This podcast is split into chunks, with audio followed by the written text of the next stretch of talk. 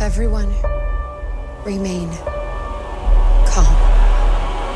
Yeah, ooh, ah, that's how it always starts. And later there's running and, and screaming. Somebody talk to me! What is happening? Welcome to Jurassic World. You're listening to the Jurassic Park podcast. You want to consult here or in my bungalow? Hold on to your butts. Well, we're back. Hello, everybody, and welcome to the 151st episode of the Jurassic Park podcast. I am your host, Brad Jost, and we are here to discuss all things Jurassic Park. In this episode, we're going to go over some of the latest news regarding Jurassic World Evolution and the Jurassic World 3 cinematographer, and then we're going to head into the Innovation Center with Tom Fishenden, where he chats with fellow Jurassic podcaster Steven Ray Morris. We had Steven on to discuss all sorts of things inside the Visitor Center all the way back in October. That's just crazy. I can't believe it's been that long since our last full chat, but this time Tom has an even bigger chat with him. We've uh, had such a backlog of episodes recently, so we are just getting around to airing this one. So um, I don't know if there's anything that's totally dated in this episode or not, but uh, I hope you enjoy it anyway. They had a fantastic chat, so stick around to learn even more about Steven and his fandom. You can hear even more from Steven if you subscribe to his Jurassic podcast, See Jurassic Right. It's a really, really great show, very heartfelt, so I'll make sure to put all the links in the show notes so you can check that one out. And to round out the episode, we're going to dive into the audio lab to hear from College Humor, who put together a video featuring Bryce Dallas Howard and Chris Pratt trying to pass off Blue as a service animal on an airline. Uh, we'll see how that goes. It's a pretty comical skit, so make sure to stick around to check it out. We have a little update for you. Um, the 21st, the day that this is uh, coming out, the 21st of May, Jurassic World Fallen Kingdom is premiering in Spain. Uh, so that is that's some big news there, guys. Uh, Jurassic World Fallen Kingdom will be seen by a pretty wide audience out in Spain um, at their big premiere in in Spain because J.A. Bayona is Spanish. He's a Spanish director, so what better than to premiere it for his home country? That is absolutely amazing. But just as a warning, I know a lot of you are turning off social media. Maybe you're not even listening to this podcast due to potential spoilers, I guess. Um, but I just wanted to give you guys that warning that people will have seen this movie on the 21st. Um, ahead of the uh, what is it, the sixth or the seventh in the UK, and also the twenty second in the United States. Uh, so, just as a warning, heads up, there may be some stuff floating around the internet. You never know. Um, I'm sure there will be some reactions. I am personally very excited to see what people think about this movie. Um, I think the buzz has got to be pretty good, judging by the fact that they are debuting this so early. Um, and they've been showing off all this footage at the uh, Universal Studios event at CinemaCon, and they must be confident that this movie is going to be fantastic. Otherwise, I don't think they would be premiering it so, so much around the world um, so early. So, uh, good luck to everybody out in Spain. I don't know if you guys are listening to this before you get to see this, at least whoever is heading out to that premiere. Um, good luck to everybody that's involved in this project, premiering that movie. I am so excited and uh, also bummed. It's the 21st of March, or March. Yeah, March, guys. May. And I'm not seeing this movie. I don't know. I don't know when I'm going to be able to see it, even. Probably not even on opening night, which is a, a definitely a, a bummer for me. So, anyway, I'm very excited for everybody else again. Uh, but this is this is an awesome time that the movie is finally premiering to audiences, a finished film. That is very exciting. We do have a few plugs here before we get underway. Last week's bonus episode, if you didn't check that one out, was a Mattel toy review um, from some of the items that were sent to us from Mattel. So me and Aaron Beyer discussed the uh, a few of the Matchbox cars, the Matchbox Island Escape playset, some of the Mattel mini dinosaurs, which are really cool. Um, I had a bunch of the blind bag ones that I was opening, um, and also as a bonus item, one of our own items that we reviewed was the Owen and Blue Lego BrickHeadz, which is also really cool. So that bonus episode is in our podcast feed. We're working on the video review, so that will be coming out sometime this week. Also, we had a second bonus episode last week, which was the Jurassic Park 25th anniversary celebration episode. Featured a ton of audio um, from around the community. We had um, Victoria from Victoria's Cantina on there, talking with a lot of fans, and also some of her audio from around this, the uh, the park there. Also, uh, Matt Sickleclaw, you know him as on on Twitter. He had some audio for us, and Chris from Crisscross Media brought some audio as well. And then we had so many great people calling in, like Jurassic Gen, Kat called in, Jonathan, uh, Steven Ray Morris, actually, who's on this episode, Yaroslav. I know he wrapped that thing up. So it was a really great, sentimental episode. I talked a lot of my feelings about that event, even though I wasn't there, um, and uh, just my thoughts as the uh, as the uh, the 25th anniversary approaches it's been a crazy 25 years, and I think um, it was worth celebrating. We're going to be celebrating a lot more in the next month, so uh, stay tuned for all that. But um, sticking with the bonus episode theme, this Thursday we have another bonus tour review coming up here. Me and Aaron discuss the Imaginext Walking Indoraptor, which is a really, really cool toy for younger kids. Um, also, the Velociraptor Blue figure, and uh, Owen and Baby Blue, which was really cool. And then uh, a bonus item uh, one of our favorites, Stiggy. That thing is so fantastic, the Stygimoloch. It's such a really cool toy, so stick around to hear all about that one in this Thursday's bonus episode. But, alright, enough about all that stuff. We have a packed episode, so why don't we get this one started off with a bit of Jurassic news from around the world? 18 minutes and your company catches up on 10 years of research. Access rate program. Access new security. These pictures were taken in hospital in Costa Rica 48 hours ago. I don't want to jump to any conclusions, but look. Boy, do I hate being right all the time. Today, I guarantee it. All right, so this is a bit of a longer episode, so I'm kind of going to try to jump through these news articles here. Starting off with Jurassic World Evolution, they put together a video on IGN.com this last uh, past week, and uh, they discussed a, a, bunch of the really cool um, items from this game and specifically notated a few, uh, two very cool points here, actually. The first one being that there is a sandbox mode on Isla Nublar. Um, previously, we haven't really heard anything about Nublar, so it's awesome that we're going to get a sandbox mode where you can basically do whatever you want um, with all these tools and dinosaurs and everything that's out there on Isla Nublar. Set up your park on the park that started it all, which is really cool. Instead of all the five deaths, which is surely going to be very awesome, but there's nothing like the original island. So it'll be cool to to feel special doing it on that island. Um, so that's a really cool feature from the game. Also, they made mention that there will be an update coming for a lot of the stuff from Jurassic World Fallen Kingdom. So, a lot of those dinosaurs and things that you see in that movie will be provided in a special update, which will be free, I believe. So, uh, that's really cool that they're going to be you know, keeping constant stuff flowing in, especially tying into this movie, which is fantastic. We're going to hope to have a little bit more information on both of these items and so much more coming soon, so stay tuned for all that. If you want to find the link to this article from IGN and the videos there, head to our show notes.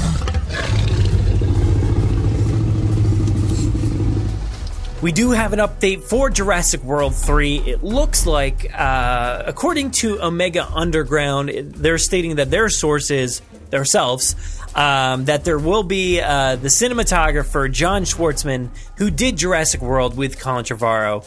Uh, he will be the cinematographer for Jurassic World 3, headlined also by Colin Trevorrow and uh, co-writer Emily Carmichael. So that's that's really great. I know I personally really liked how Jurassic World looked. Um, a lot of people may say otherwise, but you know, we're switching it up here with Jurassic World Fallen Kingdom, and it'll be interesting to see how they try to blend things all together through these three movies. And uh, I guess we'll wait and see, but that's what we have now for uh, an update on Jurassic World 3. Looks like a lot of the people are coming together for that project. So if you do want to read more from Omega Underground, head to our show notes. Lastly, we just wanted to say a big happy birthday to The Lost World. It's the 21st birthday. Last year we celebrated the big 20 anniver- 20th anniversary for The Lost World. Um, so this May, the 23rd is the actual in theaters date. The 19th, if you look on Wikipedia, it might say the 19th. That was the date that it premiered in LA for the official like premiere of the movie. But let's not count that. The 23rd is the date that everybody was able to see this movie in theaters for the first time. So, again, that's the 21st birthday. That's crazy. I know it feels like we literally just celebrated the 20th anniversary. My God, we did so many big things last year for the 20th. Um, I just, uh, my mind's blown. I can't believe we're already at the 21st, 25th for Jurassic Park. Ah, this, we're getting old. This is, uh, oh my God, this is crazy. Anyway, happy birthday to the Lost World. I'm going to be watching you real soon. Oh, there it is. There it is. If I don't innovate, somebody else will. Due to technical difficulties, all our exhibits are now closed. You are acting like we are engaged in some kind of mad science. And Zara here is going to take great care of you until I'm done working tonight, okay? Bigger. Scarier. Um, cooler, I believe is the word that you used in your memo. Any incidents? Yeah, six kids in the lost and found, uh, 28 down with heat stroke. All of this exists because of me. Just like taking a stroll through the woods 65 million years ago. Hello, everybody, and welcome to another section of the Innovation Centre here on the Jurassic Park podcast. So, today we're doing something a little bit different. We've got a special guest with us, and yeah, we're going to just have a little bit of a discussion about what they do in the community and then what they're hoping to see from Jurassic World Fallen Kingdom. So, without any further ado, special guest, would you like to introduce yourself? Hi, it's Steven Ray Morris. I uh, am a podcast producer, and I also host and make See Jurassic Right, uh, one of the one of the handful of wonderful Jurassic Park podcasts. And I'm happy to be in such company as you, Tom, and and as well as the Jurassic Park podcast, and and in general, and Unicast, and you know, it's just it's just so much fun. It is fun. Uh, There's a lot of good people out there producing loads of different content, and I think it's nice to see so much diverse stuff out there for fans to kind of really sink their teeth into and listen to. Look, we're we're we're. I don't think anybody can dampen our enthusiasm. We're No. finally, you know, we're we're you know we're not Star Wars fans. We're not Marvel fans. We don't get three Marvel movie. You know, we don't get three Jurassic Park movies a year. We don't get a new Jurassic Park movie every year. We have to wait three gosh dang years in between each movie. So I think if we want to have as many podcasts as we want and talk about all the little individual things we want, I don't think anybody I don't think anybody should stop us or, or say why we can't because let us have our fun, you know? I agree 100%. I'm going to make a little suggestion here for when he listens to the episode. Brad, I think you should cut that section and use it as a sales pitch for the podcast. I think it was quite good. Um, yes, so great. That's it. It's just going to be you every time now at the start with that quote right there, selling why all these podcasts are so good. I mean, I, I mean, look, I, I just, you know, it's it's it's such a cool thing to think about. I mean, it, whenever you, whenever people are pursuing a passion or, or or something that they really love, I think you just have to think, well, what would I want to talk about every day? Like, what am I, what am I excited about? I think when uh, uh, when I talk to people who are not just wanting to get in a podcast, but you know, uh, you know, who I've met through my work, like who want to, you know, pursue something that they're excited about. It's like, I mean, just make sure you're not going to get sick of it. I think that's Yeah. really the important thing. I mean, it's obviously great to take, you know, to have multiple interests so you don't, you never get sick of something. But I think it's really as simple as what would I want to, what would I want to talk about every day? And I think like, at least for me, it was like, okay, well, I love Jurassic Park, and now I want to find a way to make it more in my life. And what what better time than right now? Um, Yeah. You know, than when all the fallen, you know, because that's the thing. It's like when new movies come out, that's when you know the fandom is at the most hype. But I think as we've seen, like the time in between movies doesn't dampen our enthusiasm at all. I mean, the time between Jurassic World and Fallen Kingdom, I- to me, there never really felt like there was there was a dip. I think we're just lucky this time in that Universal is actually giving us a lot to talk about. Whereas, Yeah. whereas with Jurassic World, we were like, we definitely had to kind of go off on our own and have fun and be creative on our own. Whereas now, Fallen Kingdom has has given us so much stuff to chew on even before the movies come out. Yeah, that is a really good point. I think you kind of make the point quite nicely as well about Universal focusing a lot more on the in between things here because um, I, I don't know, you probably know how kind of fresh faced I am when it comes to being a part of the community. Um, but before that, I kind of just saw the Jurassic Park films.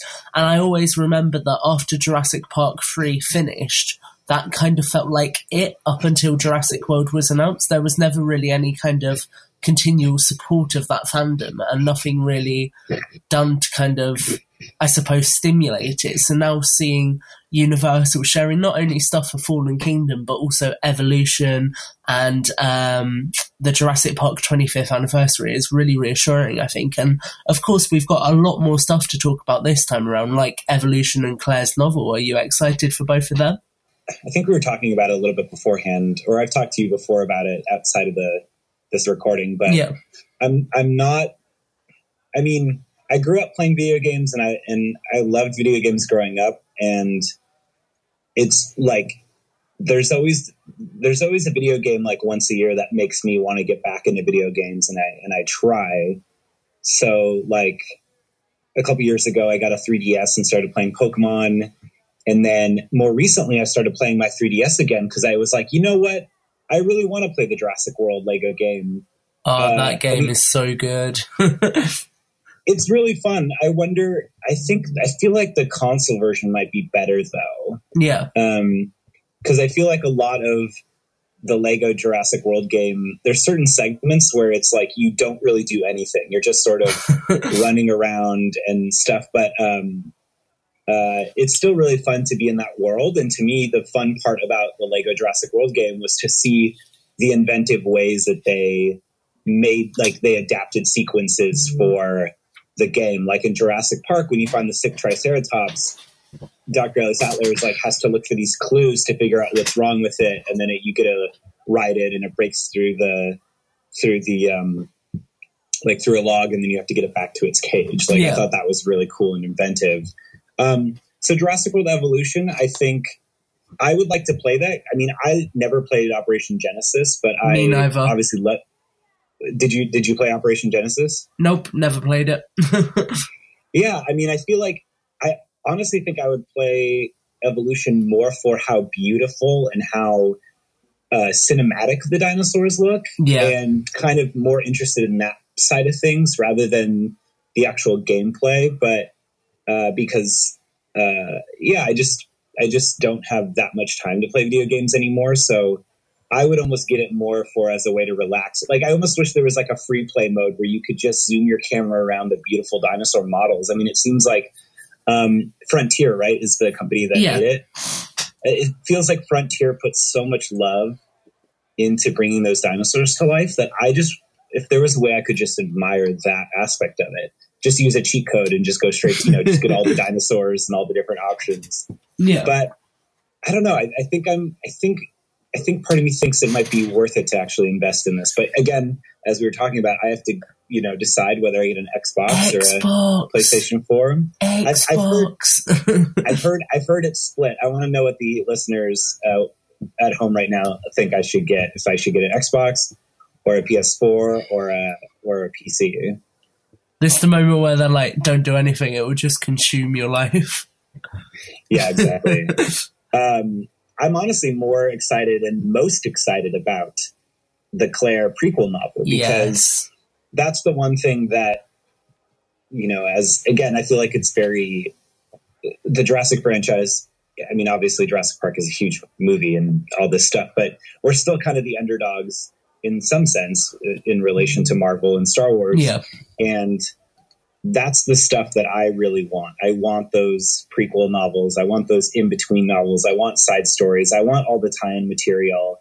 Um, which is why I'm loving the the Dinosaur Protection Group stuff because that's what I like. That's what I love. And I grew up reading the expanded universe novels for Star Wars, and so the idea that we could get those for Jurassic Park is so exciting, and I think something that we've never really had before. I mean, we had the Jurassic Park comics, but I didn't really read those growing up, and I don't think they were ever treated that seriously by Universal. I think they were just like, "Oh, you can go make comics over here," but I get the sense that these tie-in books are going to be treated with kind of as much weight as a lot of the new Star Wars canon novels, and so that Yeah. leaves me super excited. What kind of stuff are you hoping we're going to see explored in the novel? I know um, there was a thread on Twitter that I commented on the other day, which was saying maybe we could learn why Nublar for Jurassic World had a restricted area and stuff like that. Yes, I think I think there's definitely ample. I mean, so much time between um, the building of the new Jurassic World. I mean, I honestly be interested in to see to to to hear a novel. This is very um, very specific, but there's uh, a novel called The Waves by Virginia Woolf, which was it's about a particular character, but each chapter is from a different character's point of view about this one specific character. Okay. And I and I would almost want a novel like that, but about him because in a weird way he gets kind of unceremoniously killed in the canon, saying that he died. You know, it was the Masrani Global site that he died shortly after the events Yeah. of the Lost World, and who knows, maybe that television. I think that's actually very fitting to the canon in a way that Hammond gives the final speech on CNN, and then that's kind of his last. But it kind of like misconstrues his legacy a bit, and so it'd be funny or be interesting to do like a a novel where you have all these people talk about Hammond, but it's from different perspectives and people who revered him, people who hated him, and I think that would be kind of a uh, an interesting, maybe a little too experimental for for something that Universal would do, but I like the idea. I think Fallen Kingdom seems to be seems to want to deal with the legacy of Hammond in a much bigger Yeah. way than any of the previous movies. So I think more stuff like that would be interesting. Um, I think. Uh, oh, what else would be really good? I mean, obviously, people have said like a Muldoon novel. I think people. Yes. I mean, he's such a great. he's such a he's such a great character. I mean, you could even almost do. I know. I know uh, Star Wars is releasing a Han and Lando novel that takes place in different timelines. Where I think one takes place before the events of Solo, and then part of the novel takes place after the events of uh, after events of Return of the Jedi Oh, that's Uh, fe- interesting. featuring those two characters. And I think that would be so interesting to do. Like you could do something with Wu like that, where you could have him in the early days of the park, and you can kind of glean a lot of that kind of stuff from the original Jurassic Park novel, Yeah. and then kind of contrast it with maybe like pre Fallen Kingdom stuff, like where he goes in between or something. Um, like doing so- something kind of cool like that. That is, I think, again, from what everyone is in, in the community has talked about, which is the ways that they're tying all the movies together. And I think that's the kind of stuff where if you jumped back and forth between the early days of the technology to uh, to you know right up until the latest movie, I think you can kind of connect all the dots, and I think that would be really cool. I think um, I don't. I mean, even just like I think Jake Johnson's. I think Lowry would be a great character to kind of explore. Just a kind of his his. Uh, I don't know. I just think he would be a funny character to follow around. There was um, a comic going around a while ago, like a, a cover of a comic, like fan art of Katie McGrath's character of um, Zara. Zara, Cool. kind of like kind of like her being you know becoming Claire's assistant, and that those kind of misadventures that could be there. I, th- I thought that would be kind of fun. Yeah.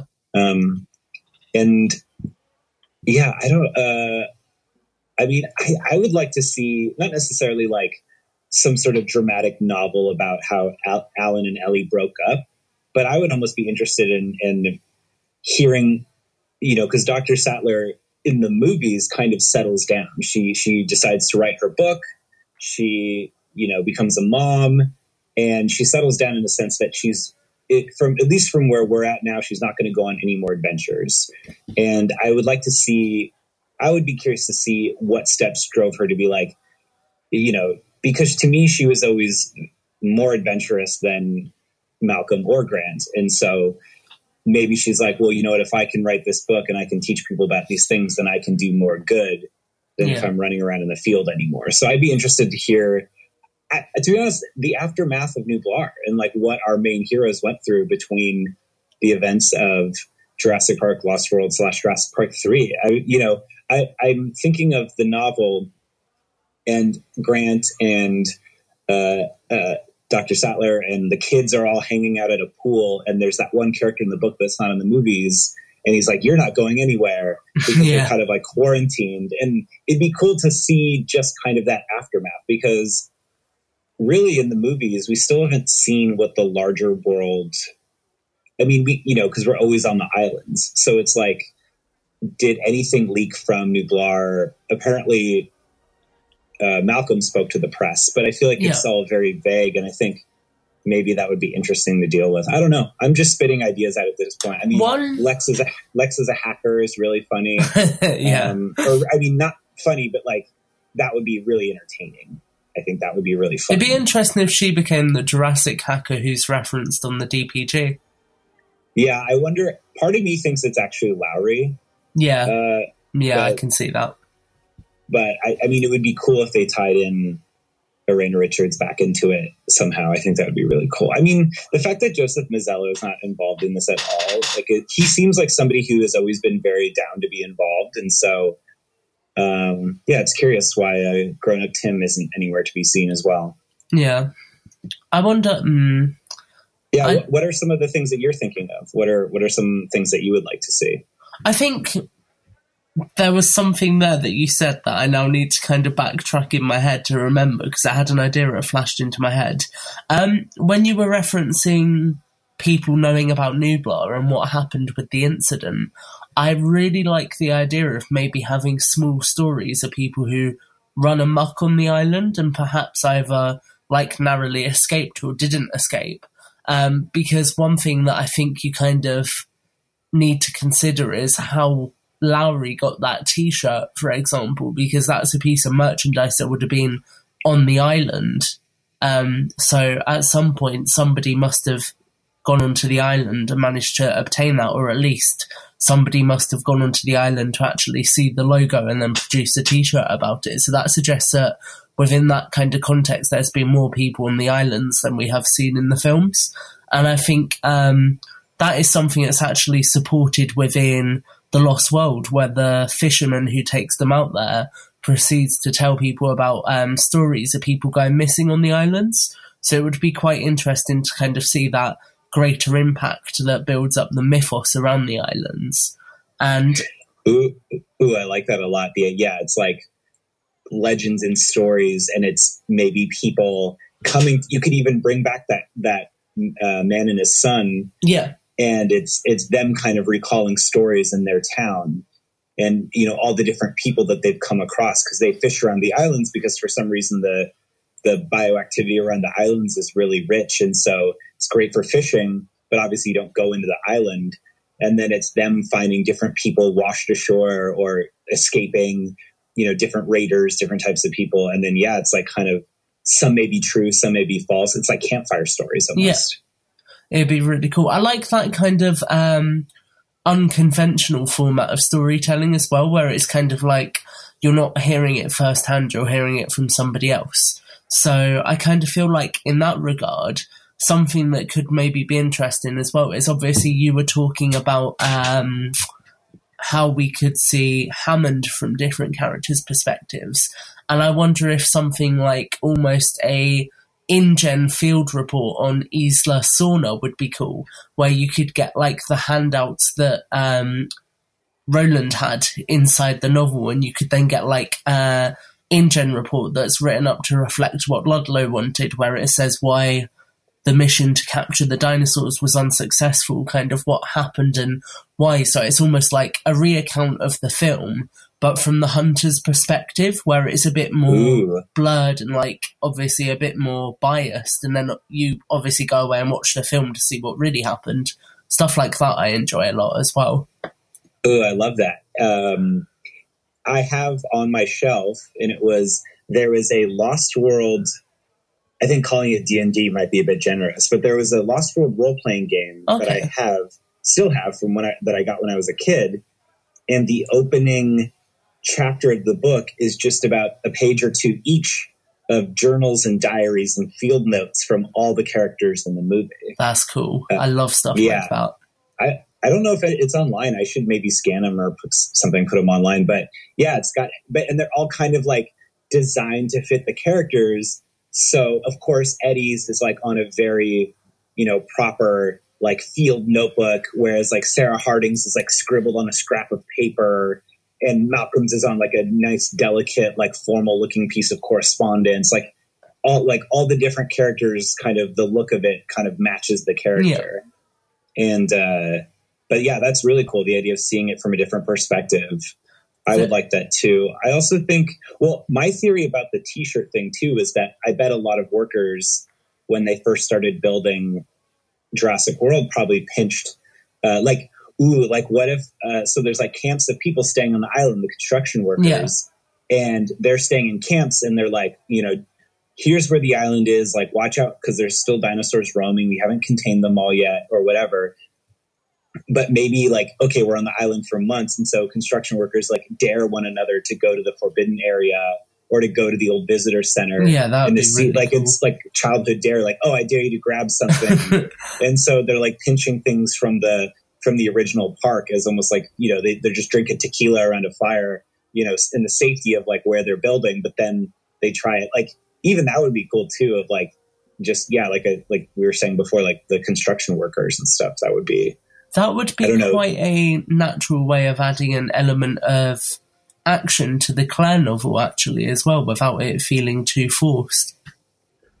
Yeah, because I think, I mean, if you're a construction worker on Isla Nublar trying to build a new park while other dinosaurs are roaming free, I mean, I think a lot of people would be interested in the logistics of it, but I think, Yeah.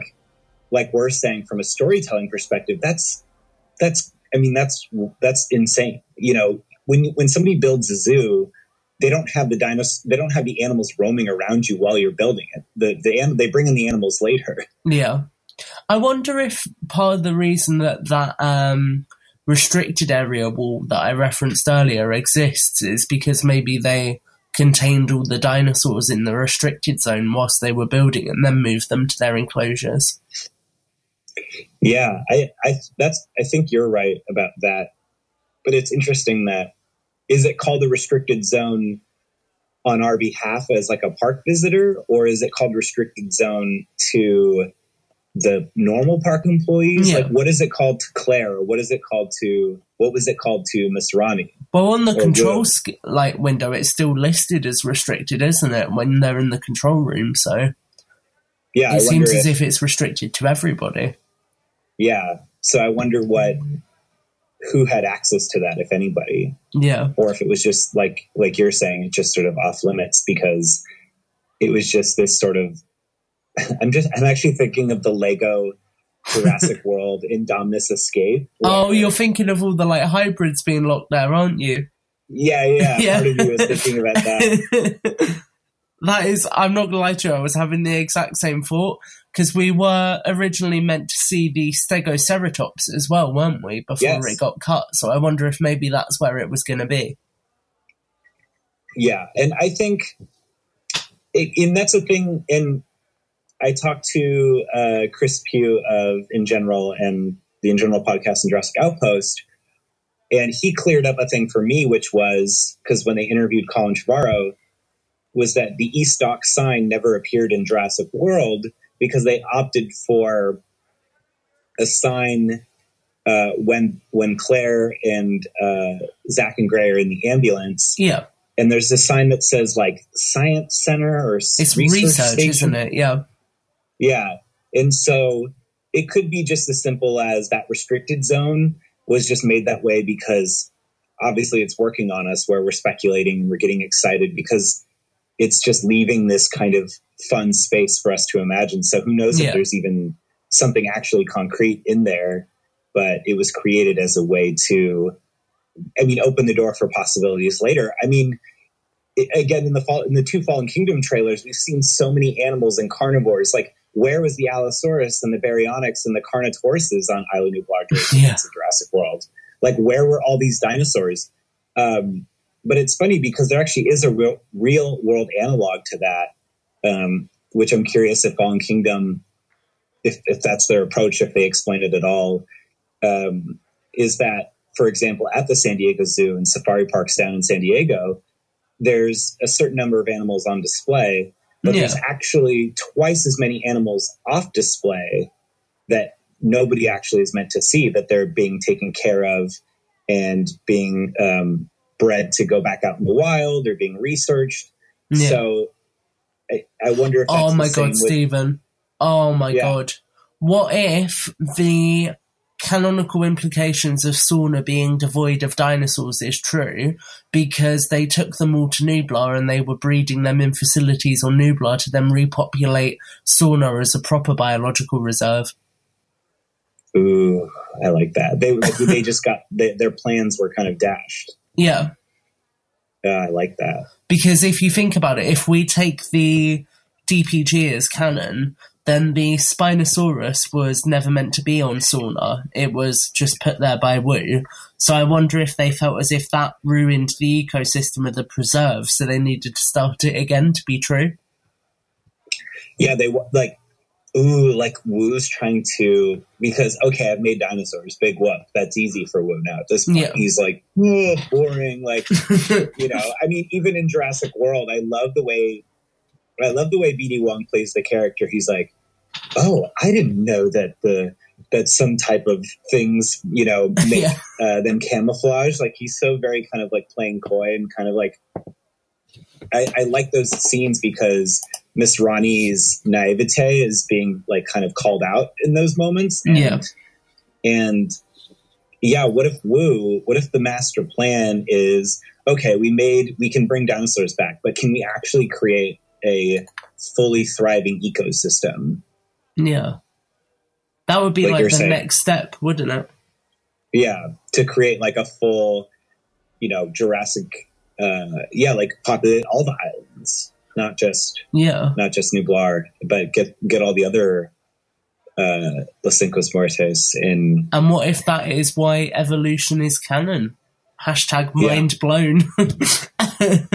Um, actually, my my I have a just random qu- or thought or question. yeah. So I noticed, like watching the evolution gameplay. So now they're stating that canon wise, Isla Nublar is basically nestled with the the five deaths. Is that what I is that my understanding of it now? Because I think that I noticed that, and I don't know if I, I don't feel like anybody made a big statement about that. I feel like that's just now become I think. Hmm. Yeah, I think geographically, Nublar has always kind of been part of the Five Deaths. I think, obviously, in the films, it doesn't really show them at all, and it shows it as its kind of standalone island. But I wonder if maybe they just got the geography wrong there.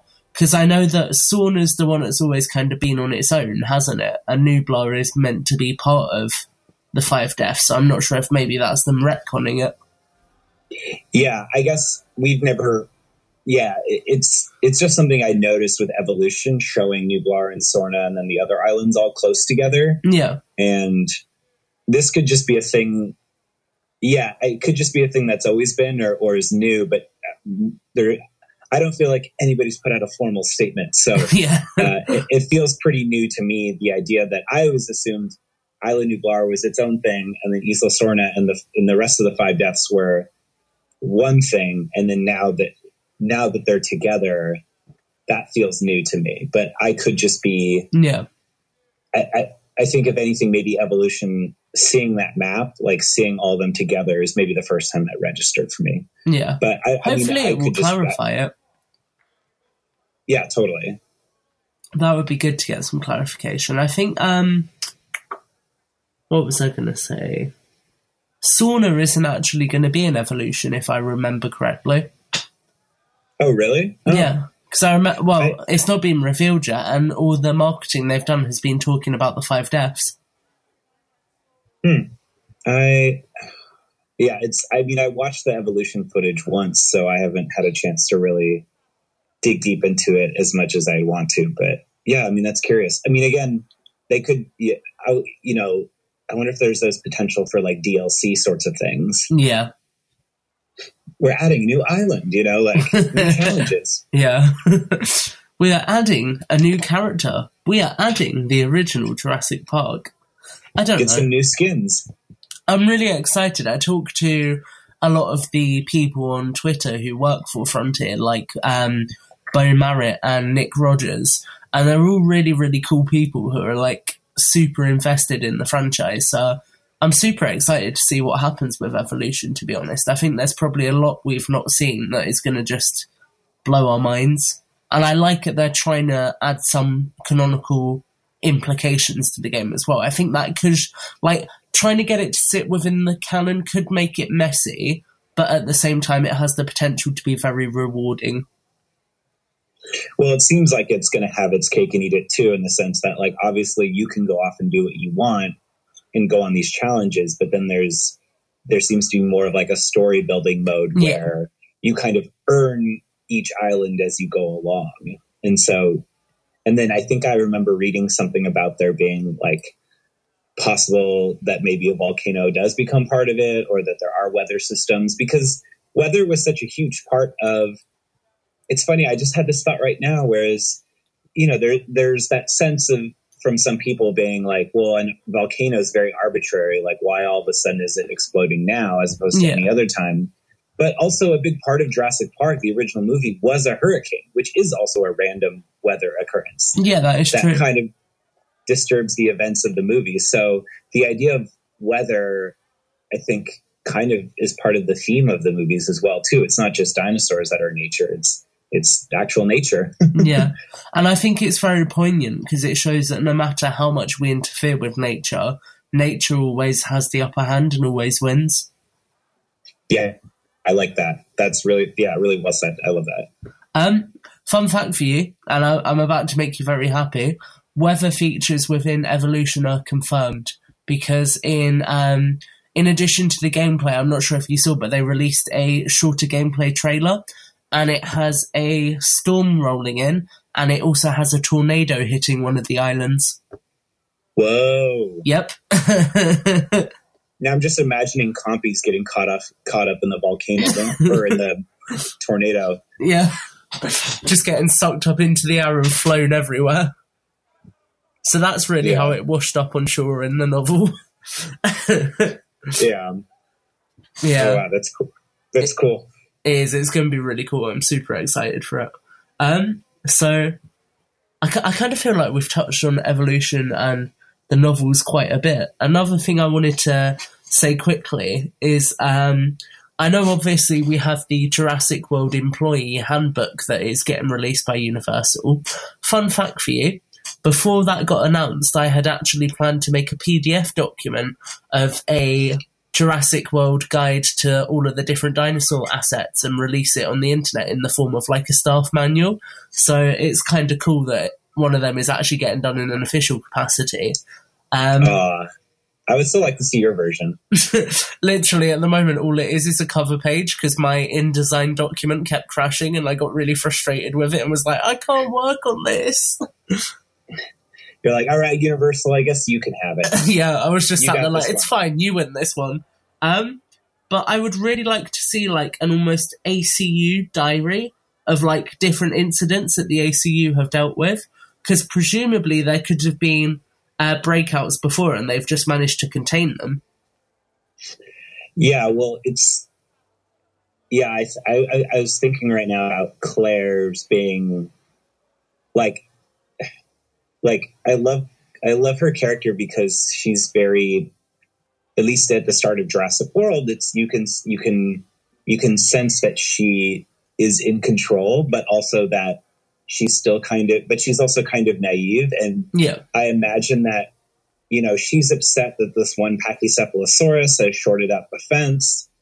Um, and I wonder if there are times when she's not in the office per se, like she's out meeting with clients and spon- you know, potential sponsors and doing all that kind of stuff. That maybe like a compy gets freed or or some something something happens with the dinosaurs and like Vivian and Lowery are like, don't tell Claire, don't tell Claire. You know, Yeah. tries- like they all kind of cover, and so like maybe there is more incidents, but it's just she doesn't see them because uh, basically it's like, Ugh, Claire, if Claire hears about this, she's going to give us hell, and it's like literally it took us like two seconds to clean it up, and I just feel like that happens a lot. Like when I first moved to LA, and I worked in kind of a in, in some senses kind of a similar environment uh, Yeah. that the Jurassic World Control Room is in. Obviously, it wasn't a, a theme park, although I did work at Disneyland. But um, that sometimes you're like, sometimes it goes down, and you're like, let's just see if we can clean this up before the boss gets back in, yeah. because it actually, it like we're just trying not to make it a big deal. And then if you have to bring, if you have like, if Lowery has to be like, okay, let's call Claire and get help. It's like, it's almost like as employees, as as is this your job? You've kind of like failed a little bit if you if the boss has to come in and help you. So Yeah, stuff like that would be true. really interesting. I think um, ACU as well, and just containment in general, does lend itself quite nicely to an interesting story because we. I don't know if you remember, but when Jurassic World came out, everyone was like, "Oh, there's this ACU guy called Hamada in the film. He's going to be a really important Oh, character." Hamada. Yeah, and then he like literally just gets one scene, like one line, and then dies. Um, but I think it would be interesting to maybe explore some of his backstory because it's actually said that he was the commander of a SWAT team before he joined the ACU. So it maybe be interesting to kind of get into that character's psychology and see like why did he want to start fighting dinosaurs as opposed to humans? Did he want that adrenaline rush? Did he find them more interesting? Was he perhaps I don't know interested in paleontology? Just kind of getting some more insight into the different characters would be quite nice. Yeah, Brian Tee, the actor who played uh, Hamada, was yeah he was he just gave that character such life in such a short amount of time, and Yeah. I think that's why it's it, you bring up a good point of like hearing w- why people would want to be part of this thing um, in this world, and I think that's why I love the the behind the scenes, uh, not behind the scenes, but the sort of motivation or character bios of Franklin and Yes. Zia because to me that's like okay now we're in a living breathing jurassic universe where uh, zia is going to school to go to go work at jurassic world. She's literally in the first paleo um, veterinary program in the world at berkeley. And she's like all right when i graduate you know i'm going to have an internship you know with jurassic world and then i'm going to get a job and i'm going to get to work with oh jurassic world goes down in the tank. I guess that it's like that's just such a bit of world building that to me just really feels so fresh and so new and something that this franchise really hasn't had before is something like that. Or even the idea that franklin um, who worked for jurassic world but didn't actually work on the island like he's just working offshore in the us for like for the it department. Like i just love that. I love Yeah. that so much. And so i think what you're saying of like why certain characters would want to be part of this jurassic world you know part of this world of dinosaurs like that would be so interesting. And i guess that's my question to you. Would you be interested in hearing tie-in stuff that doesn't necessarily involve dinosaurs per se where it's like obviously they could be part of the novel but maybe it's like yeah it's like brian it's like um hamada's time in the swat team and then maybe at the very end or or he's he's recalling these stories as he's working for the acu but but big part, chunks of the story don't involve dinosaurs. Is that is that something that interests you as well or is it more of like let's just find a way to keep it with dinosaurs but still explore these these characters I think it definitely has to have some aspect of dinosaurs, like you said, maybe at the end, because I think in a Jurassic story, the human characters are one half and the dinosaurs are the other half. But if you were to just like lead to the build up for that sequence, for example, it could be really rewarding. So something that could be interesting, perhaps, is um, having like learning all of Hamada's backstory, and then maybe going into the sequence leading into them gearing up to go after the Indominus Rex. So you literally get like all of his backstory, then you brush up into Jurassic World. You get like a couple of days of just normal stuff going on, you know, maybe some hints at the Indominus Rex being built, like, oh, how do you feel about us having to put all these extra containment measures into place, stuff like that. And then you could almost like see what that character's doing right before he goes out and ultimately meets his demise. I think that would be quite cool. Yeah, I could totally see that actually being a whole thing of like, because Jurassic World, at least the way that it's the way that it's sort of set up in the movie is that that I mean it's kind of I mean it's kind of amazing to think that in the grand scheme of things, you know, Jurassic Park fell apart before it even opened. Yeah. Like it was literally like months away from opening. It was like, oh man. And then Jurassic World has been going for 10 years and then finally something devastating happens to the park and so it would be i, I like that idea of, of you are it's this day that will kind of live in infamy and so what were all the, these characters you know and a lot of these smaller characters you could do um, yeah like what was going on and how they reacted to that. I mean it, i mean like a lot of zoos have incidents but I mean, parks don't shut down and, and, and, you know, zoos move on and stuff like that and, and have incidents that, you know, I mean, they're not as devastating as the Indominus Yeah. Rex and then all the Dimorphodons and Pteranodons getting free. But, you know, it, I mean, yeah, I mean, it's, it's curious that there was this amount of time that nothing went wrong on a large scale, but maybe stuff went wrong on smaller scales and, or maybe they didn't. And then this is such a surprise to people that you could imagine the the somebody working at Margaritaville being like, "Is this real? Is this is this a joke? Like, what's Yeah. you know, like kind of like how in disasters or when real kind of crazy things happen in real life, where a lot of times people can't even believe it. They they just are like, "Well, I've been working here for ten years, like nothing's happened," and then all of a sudden people are getting eaten, and you're just like, "Holy, Yeah, like this is real. What? yeah." I think um, that almost presents another idea to me where you could have something like a court document for Fallen Kingdom that just explores some of the backstory into the incident and perhaps stuff we haven't seen.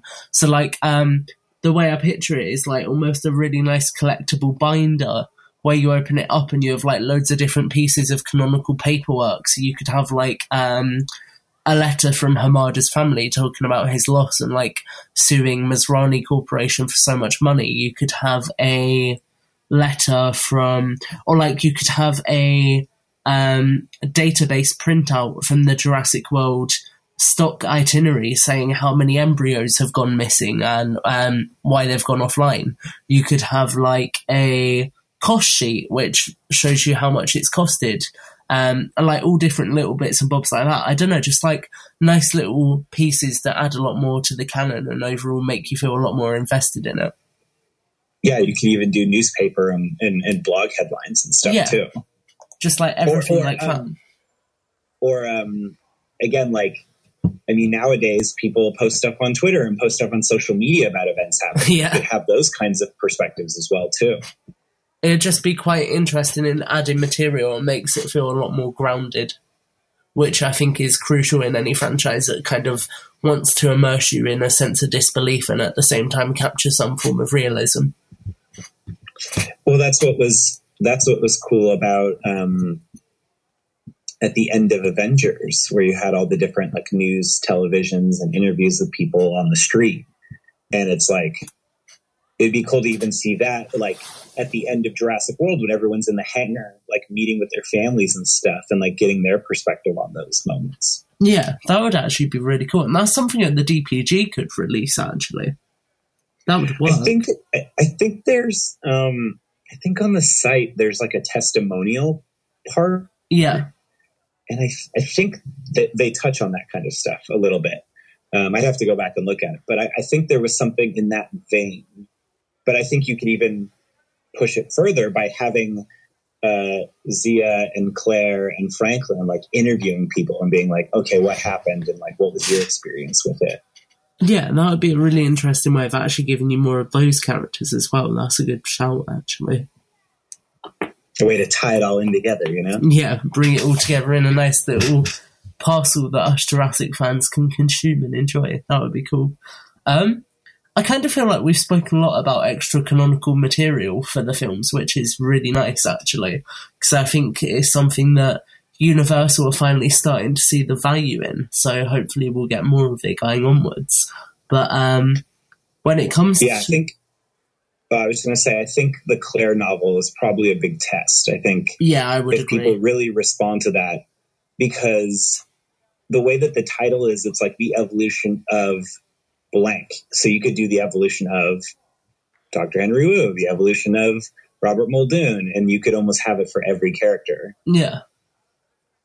So they'll see. Yeah, I think it's definitely going to be a big test for them, and I know it was an item um, Bryce herself was pushing when she was at New York Toy Fair, wasn't she? So hopefully, we will see it get Yeah, well hopefully. received. Yeah, and then we can get more, which would be really cool. But talking about more, we do obviously have another film on the horizon, and it is something like two, maybe three months away now. It is insanely close. So, Steven, my question to you now is what are you hoping for for Jurassic World Fallen Kingdom and why? Okay. Um, I just, I mean, my big joke on See Jurassic Right is that I just want Claire to say the word, the words Isla Sorna or Yeah. Site B. And that's just kind of a joke as like, oh, wouldn't that be like, it's just tying two very disparate things together. Um, I, I mean, I just want to, I mean, I just want it to be a good movie in that sense. Obviously, like, I know I'm going to enjoy it, but I think there's part of me that it, as much as I love Jurassic World, I think Fallen Kingdom is going to be even better simply by the very nature that its plot is different from the rest of the movies. Yeah. Whereas we, we've had two parks that fall apart and two rescue missions. This is sort of a rescue mission, but I, I honestly think that rescuing the dinosaurs is kind of the motivating factor of the story, but it's not the entire story from what we've learned.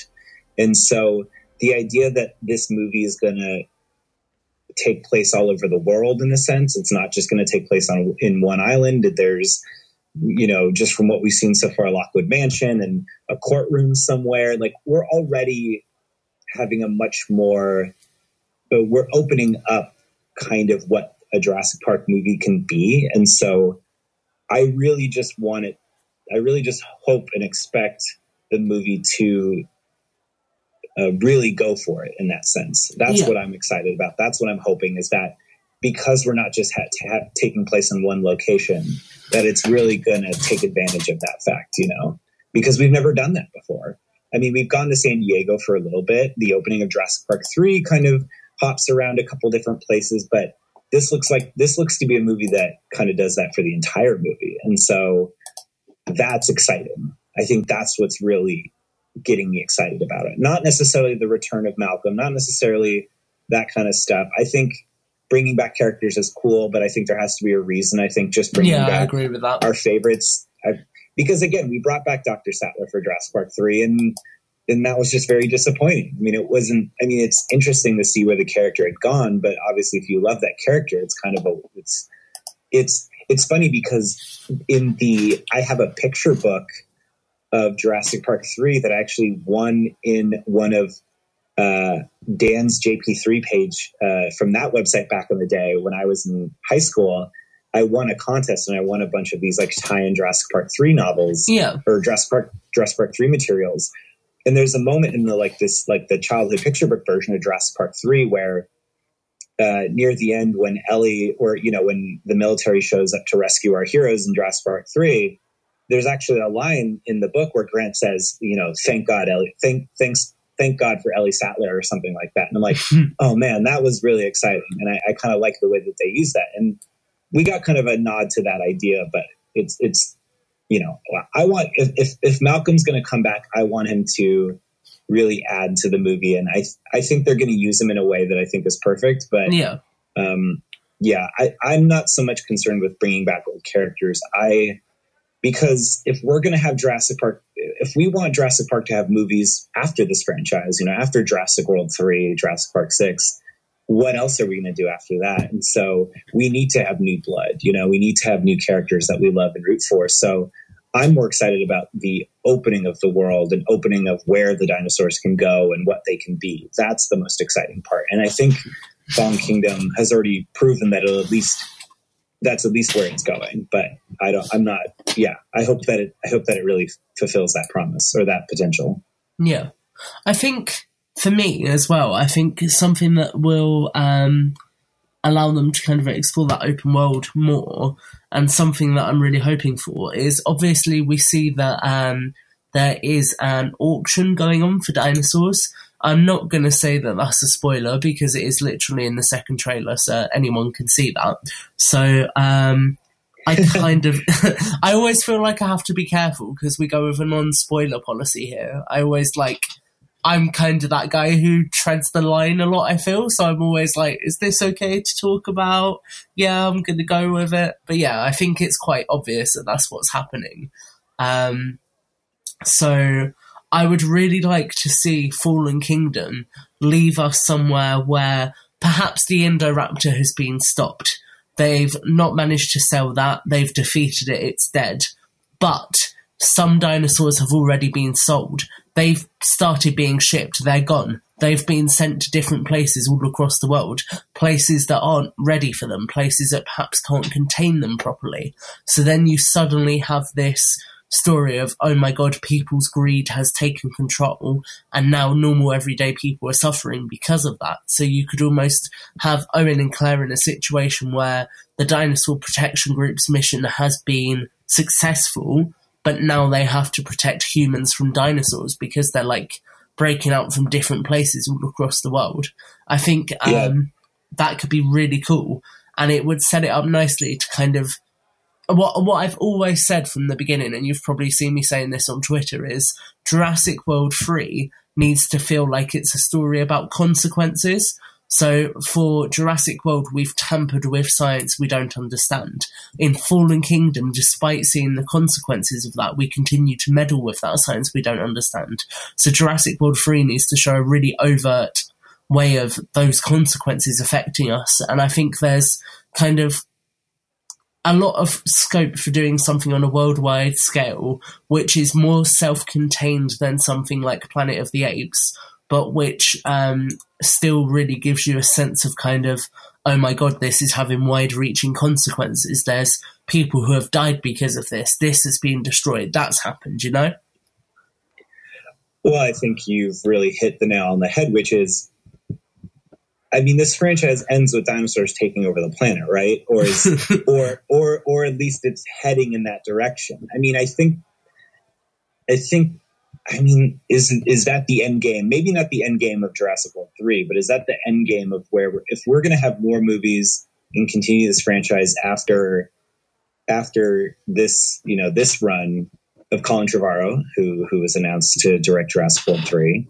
Um, it, it, are we leaning towards a world where dinosaurs and man completely coexist? Are we are we a backdoor uh, prequel to Dinotopia? Uh, you know, uh, is that where all this is heading? And so if that's where we're heading, I mean, that's really cool and exciting because I mean, I think that's what we all secretly want.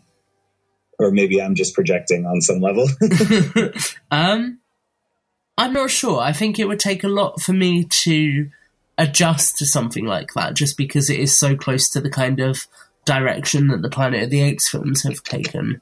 Um, that's a good point. Yeah, yeah. I think it could definitely be interesting, but I think um, dropping a little plug in for my favourite show, as I always do, one of the things I enjoyed most about Primeval was seeing the conflict in modern day kind of scenarios where it's still modern day society clashing with prehistoric creatures. So I kind of hope that we don't get to a point where we lose that dynamic completely because I think it's part of what makes um, the genre of dinosaur film that both Primeval and Jurassic Park sit within so unique. Yes, that's a good point. And yeah, I guess maybe clarifying my ideas. I, I, think at some point it would be cool to see a more of an apocalyptic kind of environment, but I think let's not race to that too quickly. Let's yeah. not you know, I think that's a, you know, and I think uh, we were even chatting about this in the See Jurassic Right Facebook group, but, you know, there is one version of me that wants 100 years in the future in, in man and dinosaurs coexist at a time where it's normal. But I think there's so much fruitful ground. Let's not just jump to that because it's an easy, it's an, it's an easy route to take. It's a fun route to take, but I think there could be more interesting things to explore before we get to that point. I think, um, yeah. I think when we eventually get to that point, though, it would come back nicely to that kind of tale of myth and legend, because you could kind of have like a hundred years in the future, people talking about this mad scientist who didn't listen until things went wrong, and then you like learn that that's a reference to Henry Wu, something like that, and you could have references Yes. to InGen being a shady corporation who didn't quite listen, and then it's only like once you go back into the stories and once you research it, you realize that actually it's rogue individuals within these organizations who have caused this to happen, and kind of stuff like that would be really interesting to see.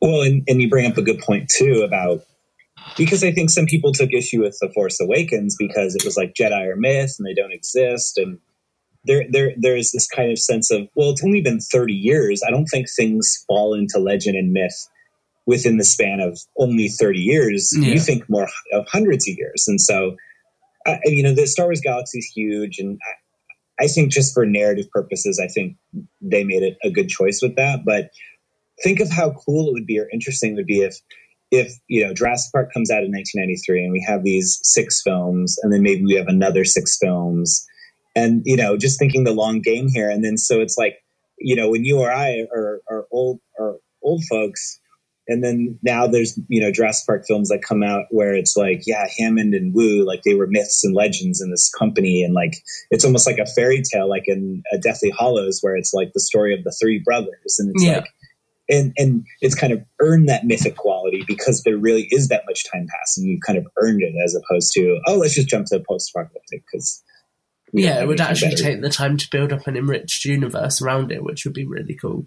I think Yeah, um, there's definitely scope as well for maybe not doing. Um, I'm trying to think what I want to say. The best example I can think of is maybe doing a self-enclosed story like Far Cry Five, where um, Far Cry Five is set in Montana, so it's a specific county, and you could always do a story where like the dinosaurs completely obliterate everything within that specific area.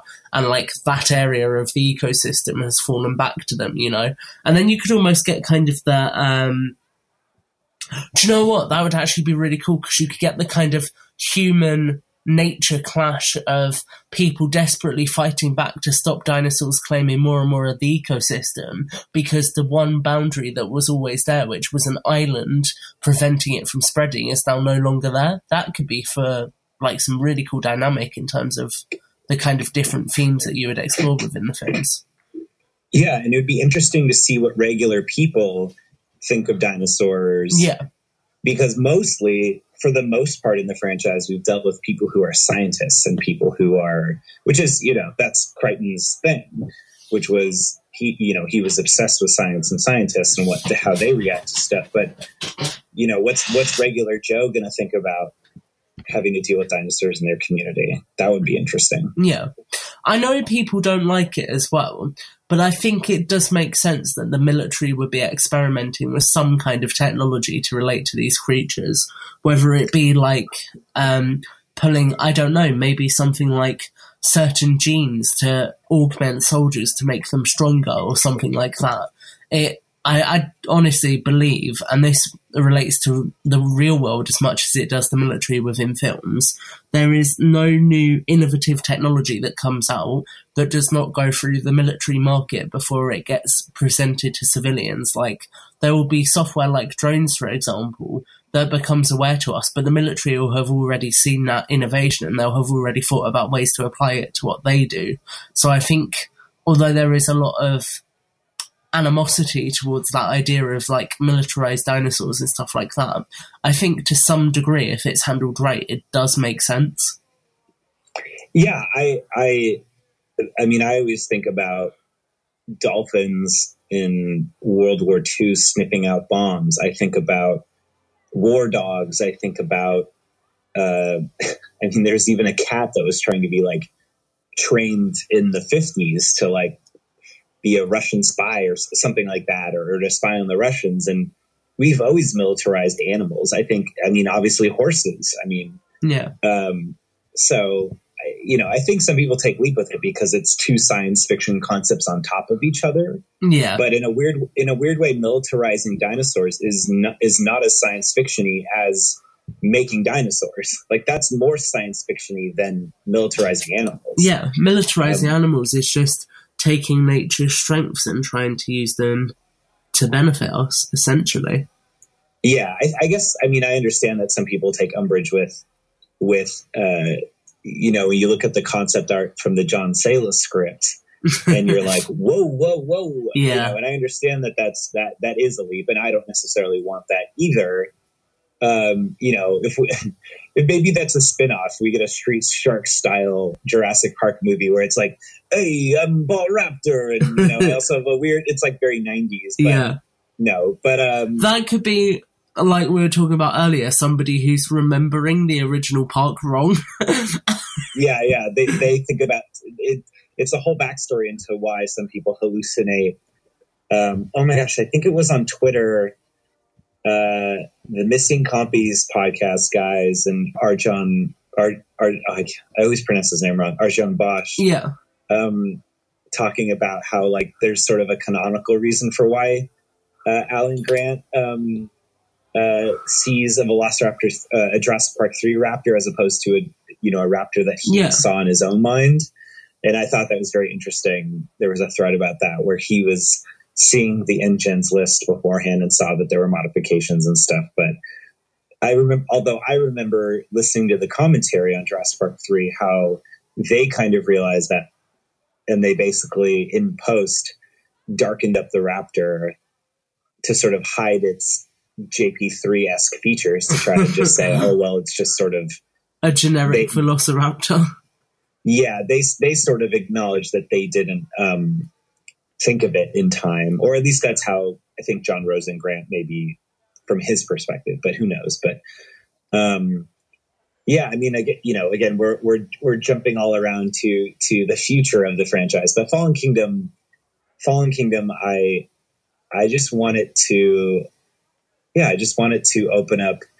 I, I just want it to be. I I just love the idea of a globe-trotting Jurassic Park adventure. I, I love that idea. That really appeals to me right now, and I just want to see. You know, it doesn't have to be James Bond, but I just like that idea, and I, I'm excited to see that. I almost think of it as like um, Jurassic Park does Indiana Jones.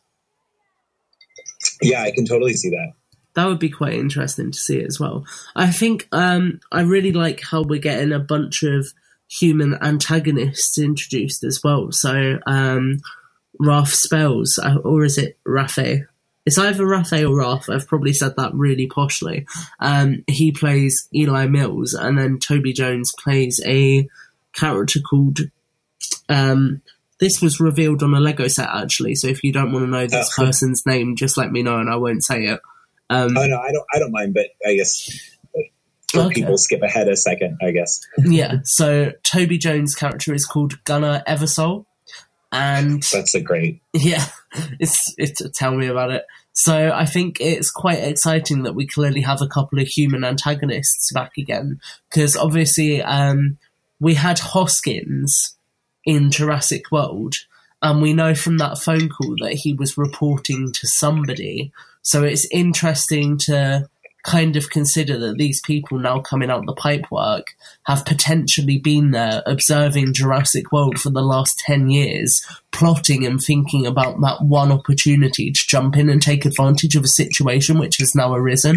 So I think kind of exploring perhaps their motivations and why they're so interested in exploiting this situation would be really, really cool. Yeah, it sort of echoes Biosyn from the novels. I think Yeah.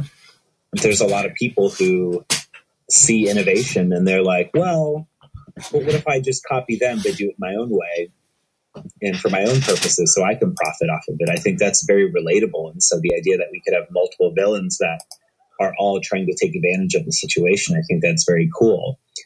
And I, you made me think of another thing too. In that Fallen Kingdom, we're going to get uh, you know, just from looking at the toys and stuff, that we're going to get some more personality from the dinosaurs. Yeah. In that sense, where we're going to have Blue back and, you know, on all the toys for the Stygimoloch, which is one of my favorite dinosaurs. Yes. Um, that the dinosaur is being nicknamed Sticky. And so I just find that so precious. And it, I mean, it's, it's really a new thing. I mean, I think obviously we loved, you know, Rexy or Roberta from Jurassic Yeah. Park, but and and I think the junior Rex had a little bit of personality in the Lost World, but I love the idea that we're going to start having dinosaurs with kind of that are going to be named characters. I think that's very interesting. I think that's also very like that's new. That was they experimented with it in Jura- Jurassic World, and I think it seems that it might that they might just embrace that even more. And I, I I'm interested in that in to see what that does too. I mean, I think that is maybe maybe the filmmakers are like, well, if we're going to interact with these creatures and it's going to be more like you're saying, we want to maybe approach the consequences. Well, then it's like we have to get to know these dinosaurs more than just uh, just as animals or as you know these creatures. It's like now they're characters. I think it's nice as well, kind of giving people a bit more relatability with the creatures as well, because it means when they do something it's perhaps morally questionable, because at the end of the day, they're animals who behave out of instinct. Um, it kind of leaves you with a lot more of a dilemma than you would have before, and it makes you question things a lot more. So, whereas, um, say for example, Jurassic Park, at the very beginning, you're told these velociraptors are dangerous. They should all be destroyed. Like um, that quote right there pretty much sums up setting them up as an antagonist from the very beginning. Whereas in Jurassic World, for example, you're presented to Blue um, as this creature who you you can relate to and who Owen has a relationship with. So then when she turns on Owen, you question it a lot more and you kind of think, well, this is an animal. Can I really rely on that relationship all the time? And I just think it's quite interesting to kind of capture and convey that dynamic. Um, and it is, like you say, a new direction for a Jurassic film to take, but I think it's quite important in giving these creatures the representation that they deserve within the franchise. Yeah, I, that's actually yeah, I didn't think of it that way, but you're right. It's like we need to for this franchise to continue expanding and growing and to have more life that we that I think we all want. I think you need to add some new dynamics, and I think um, having it be something where it's like, oh, well, they're just poor animals. It's like, oh no, they can they can be the precious animal, but then can turn on you. They can have a mind of their own in a way, Yeah. which is cool. I think yeah, and it, it just it makes it a lot more interesting, and it makes you kind of get a lot more immersed in what's occurring, and it makes you question what's occurring a lot more, which is it's just important for good filmmaking. You need to be immersed, and you need to be asking questions. Um, yeah, I think that's very crucial. yeah, it's exciting. I'm I'm super. Um, I just even talking to you now, I feel like I've kind of tried to not temper my excitement or anything like that, but it's almost like even though we're talking about this stuff all the time, it's almost like it hasn't really even hit. It's like Yeah. it's still sort of hitting me that it's like, oh yeah, we're gonna get to see a movie about all this stuff, like you know the toys and the game. Like it's like yeah, but this is all leading up to a film. And Yeah. like, oh my gosh, that it just almost It feels like we've got so much already, doesn't it? Yeah, but in a way, it's. I think it's going to be. I mean, and that's what's so exciting. And I don't know if that was like it for you when you saw Jurassic World, but it was like, in a fun way, kind of all the conversation died, and then once you saw the movie, it was like, oh well, now I get to have a whole new conversation because now that we've finally seen the movie, now we can talk about all this stuff and Yeah. the things that we talked about before are interesting, but in a way, it's it, it's it's cool when a film when you see a film and it and it surprises you in, in, in new ways and and then it's like you get to have a whole new experience with it again. this is actually a fun fact for you, and I don't know if you had a listen to the audio I sent you from the next episode of SJR, but if you haven't, which I'm hoping you haven't, then you won't know this. Um, Jurassic World was actually what pushed me to join the Jurassic community and start like podcasting and talking to people and stuff like that. So I think that those films are really kind of a center point to encourage people to come out and do this thing and kind of like realize that there is this whole community out there. Because I know um, when I first watched the Jurassic Park films, I kind of felt like once I hit, hit Jurassic Park 3, um, that was it. And it was kind of like game over, you know, nothing else out there. So then when Jurassic World was announced and I saw this kind of vibrant group of people still on the internet talking about it, I was just like flabbergasted by it all, I suppose. That's really cool. I mean, I mean, and that's what's so great. Um, like that's what I love about, uh, and I don't know if you've talked much with, uh, uh, Jurassic Becky, but um, who is known for the she had the viral video of her Yeah. crying and talking about Jurassic World and how much she enjoyed it and stuff, and you know, or just just that kind of very cool, kind of honest and raw experience with it, and it's it just makes me think that it makes me glad that no matter where you are with your kind of fandom or enjoyment of something, you can always find a way in. And it's not this thing where it's this static and fixed thing where it's like, oh, Jurassic Park is the best thing ever. And it's like, no, somebody could come to this for the first time and see Jurassic World or play one of the games or go on the ride. And that's what gets you into the franchise, not necessarily the original movie. And so I think that's why it's been so much fun doing my podcast, is because I've heard so many weird and interesting and fascinating ways that people have gotten into the franchise that isn't just, oh, I saw the movie when I was a kid. Um, or I saw the movie when I was a kid, but this is the circumstances for which I saw it. And so I love that we all have our own way into watching something, into enjoying something, into being part of the community.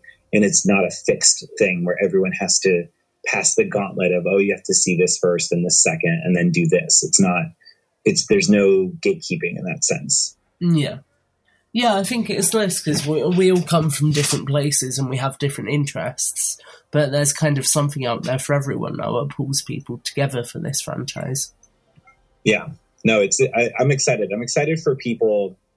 I was talking to, um, oh, I was on a podcast um, that my friend Lauren does called "Let the Right Films In," Yeah. I think I think Fallen Kingdom. If there's one thing I'm excited about for Fallen Kingdom, is that I think for some people who were because I think a lot of the mainstream film community is not into Jurassic World, Yeah. and and I think, but I think Fallen Kingdom is going to be the movie that wins them back. I think, you know, just gauging their thoughts about what about Jurassic World, I think Fallen Kingdom is in a way going to be bigger, going to be better, and it's going to be almost more.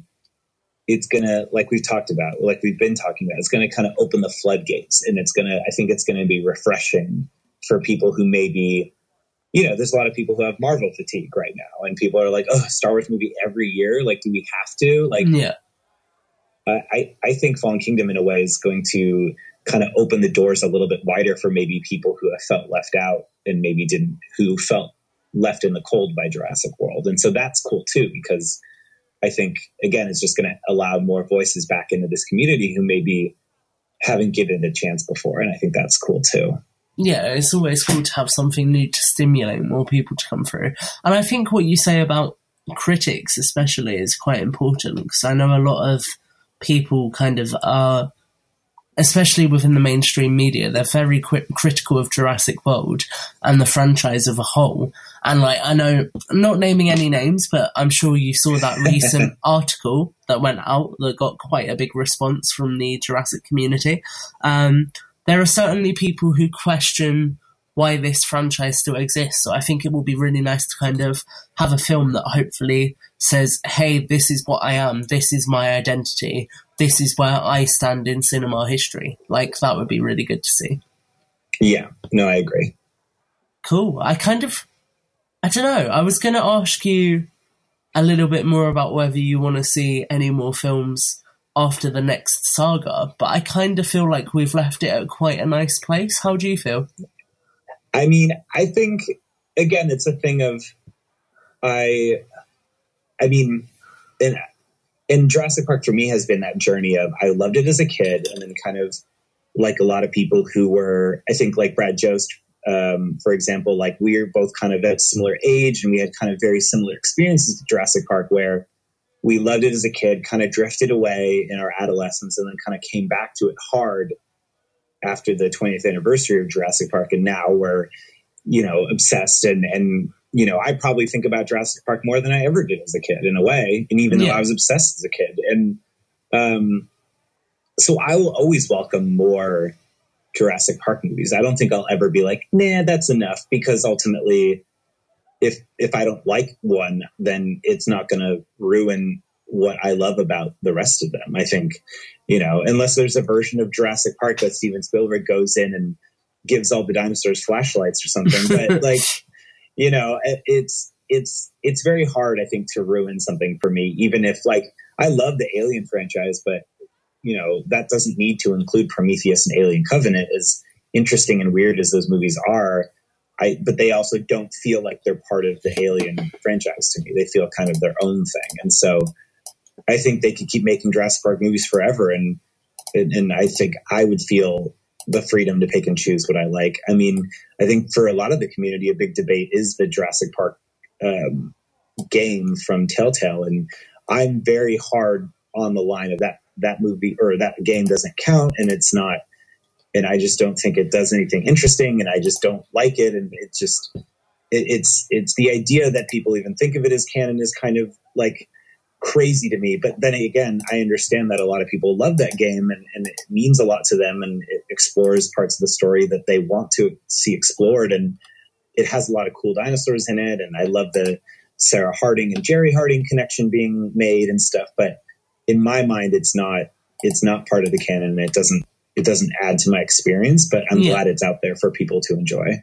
So basically, you just want to make sure that there is more material out there for people who enjoy it to enjoy it. Yeah. I, Yeah. Yeah. I think the more the merrier, I think. I like that. Cool. Wow. I kind of feel like we've had a really good discussion tonight about obviously the kind of different things that we want the franchise to do and how we want it to change and where we see it going. But also, I think we've kind of touched on quite nicely why it's such a wholly inclusive franchise and why it's so easy for so many people to fall in love with it, I suppose. So it's been good Yeah. kind of having that discussion.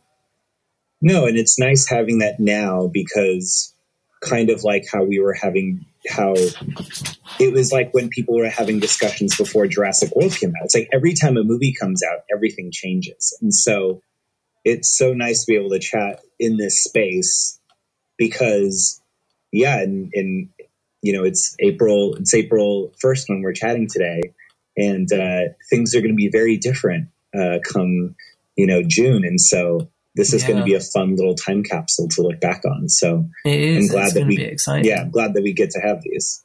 Yeah, I think we need to sit down and do this again at some point, man. It's been really fun. Oh yeah, I I can't even imagine what we're all going to be like before the film comes out, like the Yeah. day before. Like I think we're just going to be everyone's going to be really sweaty and like, what are you going to like? You know, I, I I was excited for Jurassic World and and and and I definitely made it an, an experience. But I think for Fallen Kingdom, I think it's even more. I feel even more connected, and yeah, it's like I'm nervous, but I'm excited, and yeah, it, part of me is like, don't even think about it. Let's just let the day come, and then and then just experience it in the moment. Yeah, I think it will definitely be interested to. Don't, I don't know what I was trying to say there. My words just kind of blended. I think it's going to be interesting to see kind of the excitement levels just continue to escalate more and more. Yeah, we'll, have. Yeah, we definitely have to talk again right before it comes out. Yeah, we do. Yeah, I, I don't really know if the conversation will be that coherent though, because I'll probably be like, "Oh my god, oh my god, it's coming out, it's coming out, oh my god." But you know, And I'll be like, "You son of, you're going to get to see it two weeks before I do." yeah, no, yeah. I, do, I really hope that they do move the releases, but it sadly feels like we're getting a little bit close to release date now for it to move, which is a shame. I've never Yeah. really.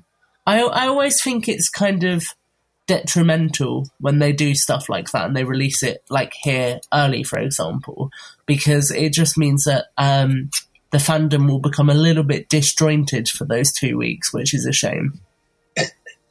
yeah, I don't even want to imagine what those. Do. It's like ah, we're all going to be yeah, we're all going to be very like touch and go, but in, Yeah. in kind of the best possible way because we don't want to spoil the experience for each other. I think, if anything, I have faith that we are going to take great care to make sure that those who don't want to be spoiled don't get spoiled, and those who want to have those discussions can have those discussions. I'm very, I'm not worried about that part at all. I think Yeah. it's just going to be for for for the folks in the U.S. and the states. We're going to be like, uh, you know, we're just going to be like, okay, it's cool that you got to see it, but uh, I'm just going to go play with my toys right now. You know, Yeah. like, yeah, we're gonna. I wouldn't gonna, be surprised if Brad just bans me from podcasting for two weeks. Oh, I- we're gonna. We're yeah. Brad and I are just gonna be smoking cigarettes the whole time. Neither of us smoke. I mean, as far as I know, and you know, all of a sudden we just picked up the habit for those two weeks just to, yeah. just to chill out. You know. You just see the initial reviews come in and you're like, cannot click, cannot click. Ah! Ugh. yeah. It's gonna be fine. It is. It'll be fine. And I Yeah, yeah. think we're lucky that we have such a accepting group of people that people will know and people don't want it spoiled and they'll do their best to make sure that, that doesn't happen, which is nice. Yeah, I think people have been pretty good so far. Yeah, for sure. I would agree with that. Right. I kind of feel like, considering it is 10 minutes to 1 in the morning here in the UK, oh my um, gosh. that we're kind of at a good point to wrap up. So, Steven, would you like to tell people where they can find you and see Jurassic Right?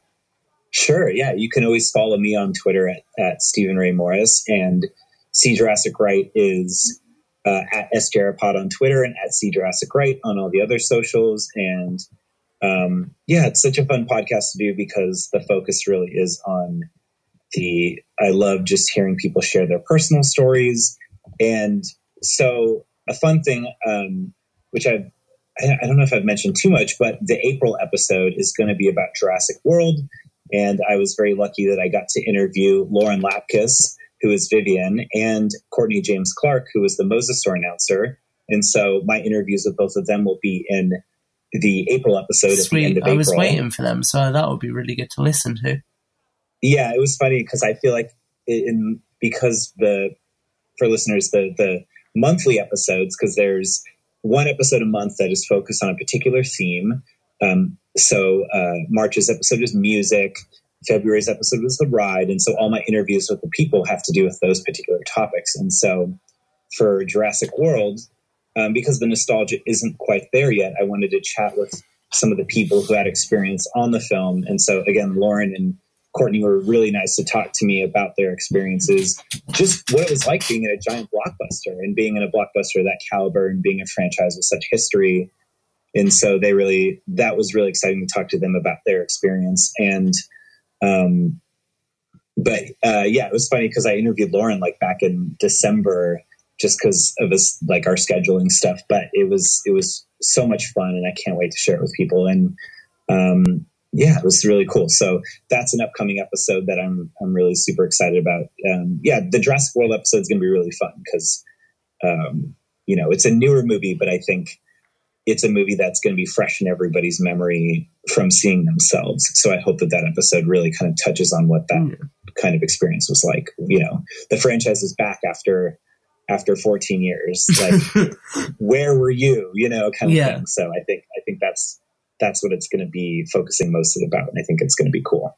It's it's definitely yeah. I'm excited to see it. And um, one thing to encourage people to do as well is you encourage people to comment and share their experiences with you, don't you? So I don't know. Do you have the two questions off the top of your head? Oh, um, yeah. So the two questions that I had were, it's funny actually.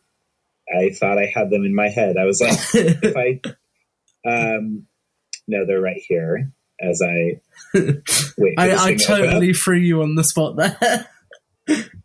Um, oh no, I didn't write those questions down. I believe it was. Oh, um, what did you expect Jurassic Park to be uh, before it came out? And then what was the other question? Oh I man, I don't remember. I think it Uh, was what did you expect Jurassic World to be when it came out?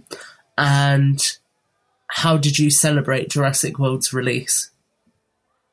That's correct. you are you are correct. Uh, Um, thank you, Tom. I you were you were on the ball and I wasn't. So It's all but, good. um, I totally Oh, threw yeah. you on the point there, but I thought it would be nice to give people listening here a chance to interact as well.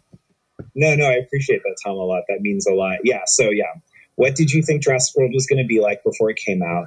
And then how did you celebrate the resurrection of the franchise? And so yeah, that's the thing where like I've had uh, again, Tom's called in. He had a, he had such a lovely, thoughtful voicemail. Um, you had such a lovely, thoughtful voicemail that um, I included in the music episode that was so perfect and kind of summed up the themes of the episode. Um, and you didn't even know it when you called in. Yeah. Uh, no, that that's when I heard your voicemail. I was like, oh my gosh, you were literally summing up the themes of this episode. This has to go at the end. Um, and yeah, so and people call in again. Uh, uh, this woman, Amelie Belcher, this very talented artist, she uh, had a, an amazing story about getting married and their their wedding photos taken on the Jurassic Park ride, and like so it's like it's and, and it doesn't you know it can be big or small or anything, but just sharing those personal stories is always so exciting and. Um, that number is 323 688 6969, or you can just email cjurassicfriday at gmail.com. I read uh, and play uh, additional voicemails in the, the monthly minisodes as well, too. So, in the minisodes is, is more of a chance to just kind of catch up on things and, and hear other people's stories and stuff. But yeah, so yeah, check it out. Cool. Yeah, awesome. Uh, on that note, guys, I would like to say thank you for listening to another episode of the Innovation Centre. I'm not entirely sure what date you will be listening to this episode. We're quite packed schedule wise at the moment. Hopefully, it will be before Steven's next episode on Jurassic World goes out, so you can leave your voicemails. If not, make sure to give the next episode a listen to so you can find out what the following episode, this is kind of my brain right now is thinking how to phrase this. So you can find out what the following episode will be about and you can leave comments for that episode then. Uh, as always, guys, I hope you've enjoyed listening to this episode. Steven, thank you very much for coming on. It's been a great pleasure chatting to you. I hope you've had a good time. Oh, I've had a blast. Let's do this again real soon. Sweet, yeah, for sure. Awesome. And on that note, guys, take care and we will speak to you real soon.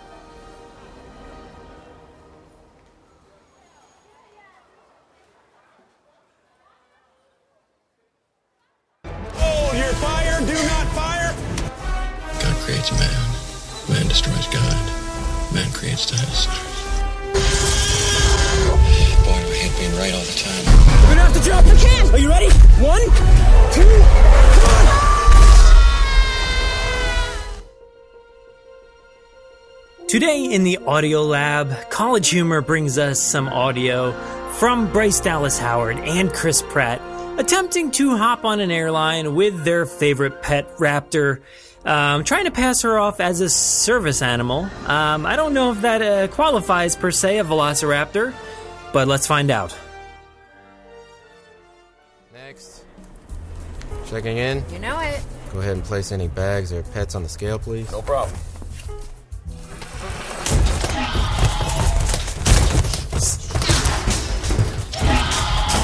Cannot allow that animal to board the plane. Oh no no no no! no. It's okay. It's okay. She's she's a service animal. She's a dinosaur. I mean, he needs her for emotional support. No. Yes, please. We're not just one of those bogus a-hole couples. I get anxiety. I need her to calm me down. Oh, word? Because I'm getting anxiety just standing here. I was with her at birth. And I've been separated from her one time, and I will not let that happen again. He wouldn't even have the courage to talk to you right now if she weren't here. Exactly. He's the most cowardly man you've ever seen. Well- so unattractive. Okay, that's not really helping. Listen, I didn't want to do this, but I read the bylaws, and there's no specific rule stating that I can't have a dinosaur on your plane, so load her up. It could kill everyone on board. Name one person who was killed by a dinosaur. What about at that park they keep having to close down? What park? We don't know what you're talking about. Look, I want to help you, but I have to at least know that you have some control over the animal. You want to see control? I'll show you control. She's highly trained. Watch. No, that's not. That's just she's super submissive. Oh, really? Oh yeah. Sit. Come on, you have to say it with authority. Watch. Blue, go full beast mode. Very good, honey. Blue, eat your pole. You're just saying things she's already doing. Blue, stay! She understands. She's in a kennel. Where's she? Oh, no! Here we go. Can I speak with your supervisor? Well, I don't think we have anything to worry about uh, when it comes to velociraptors going on planes because, well, she escaped. Um, so there's that. And also, Bryce was fantastic in this one. Chris, too, but Bryce really stood out to me in this one. And if you guys want to see the full video, head to the link in our show notes.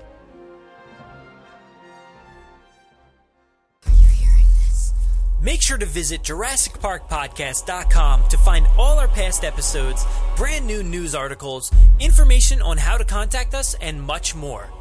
It's a great source for everything related to the podcast, and of course, Jurassic Park and Jurassic World. Head to JurassicParkPodcast.com and help us build a great community. Anybody hear that?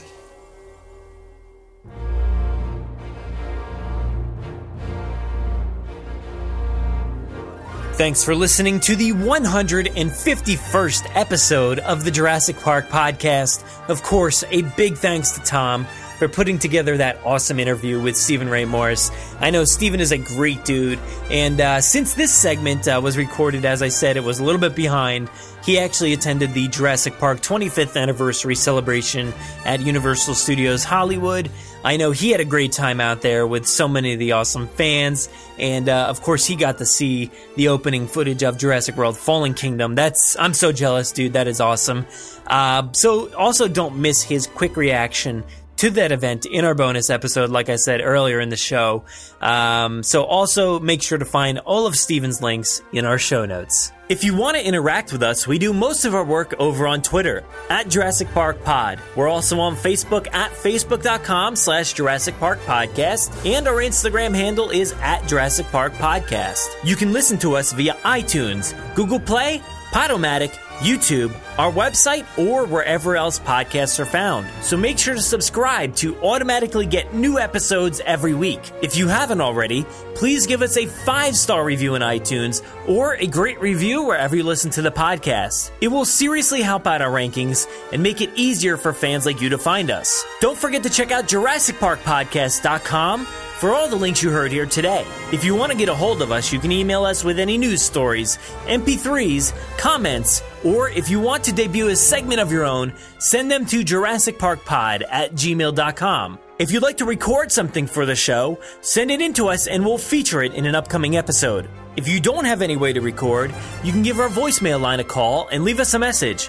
That number is 732 825 7763. Thanks for listening and enjoy.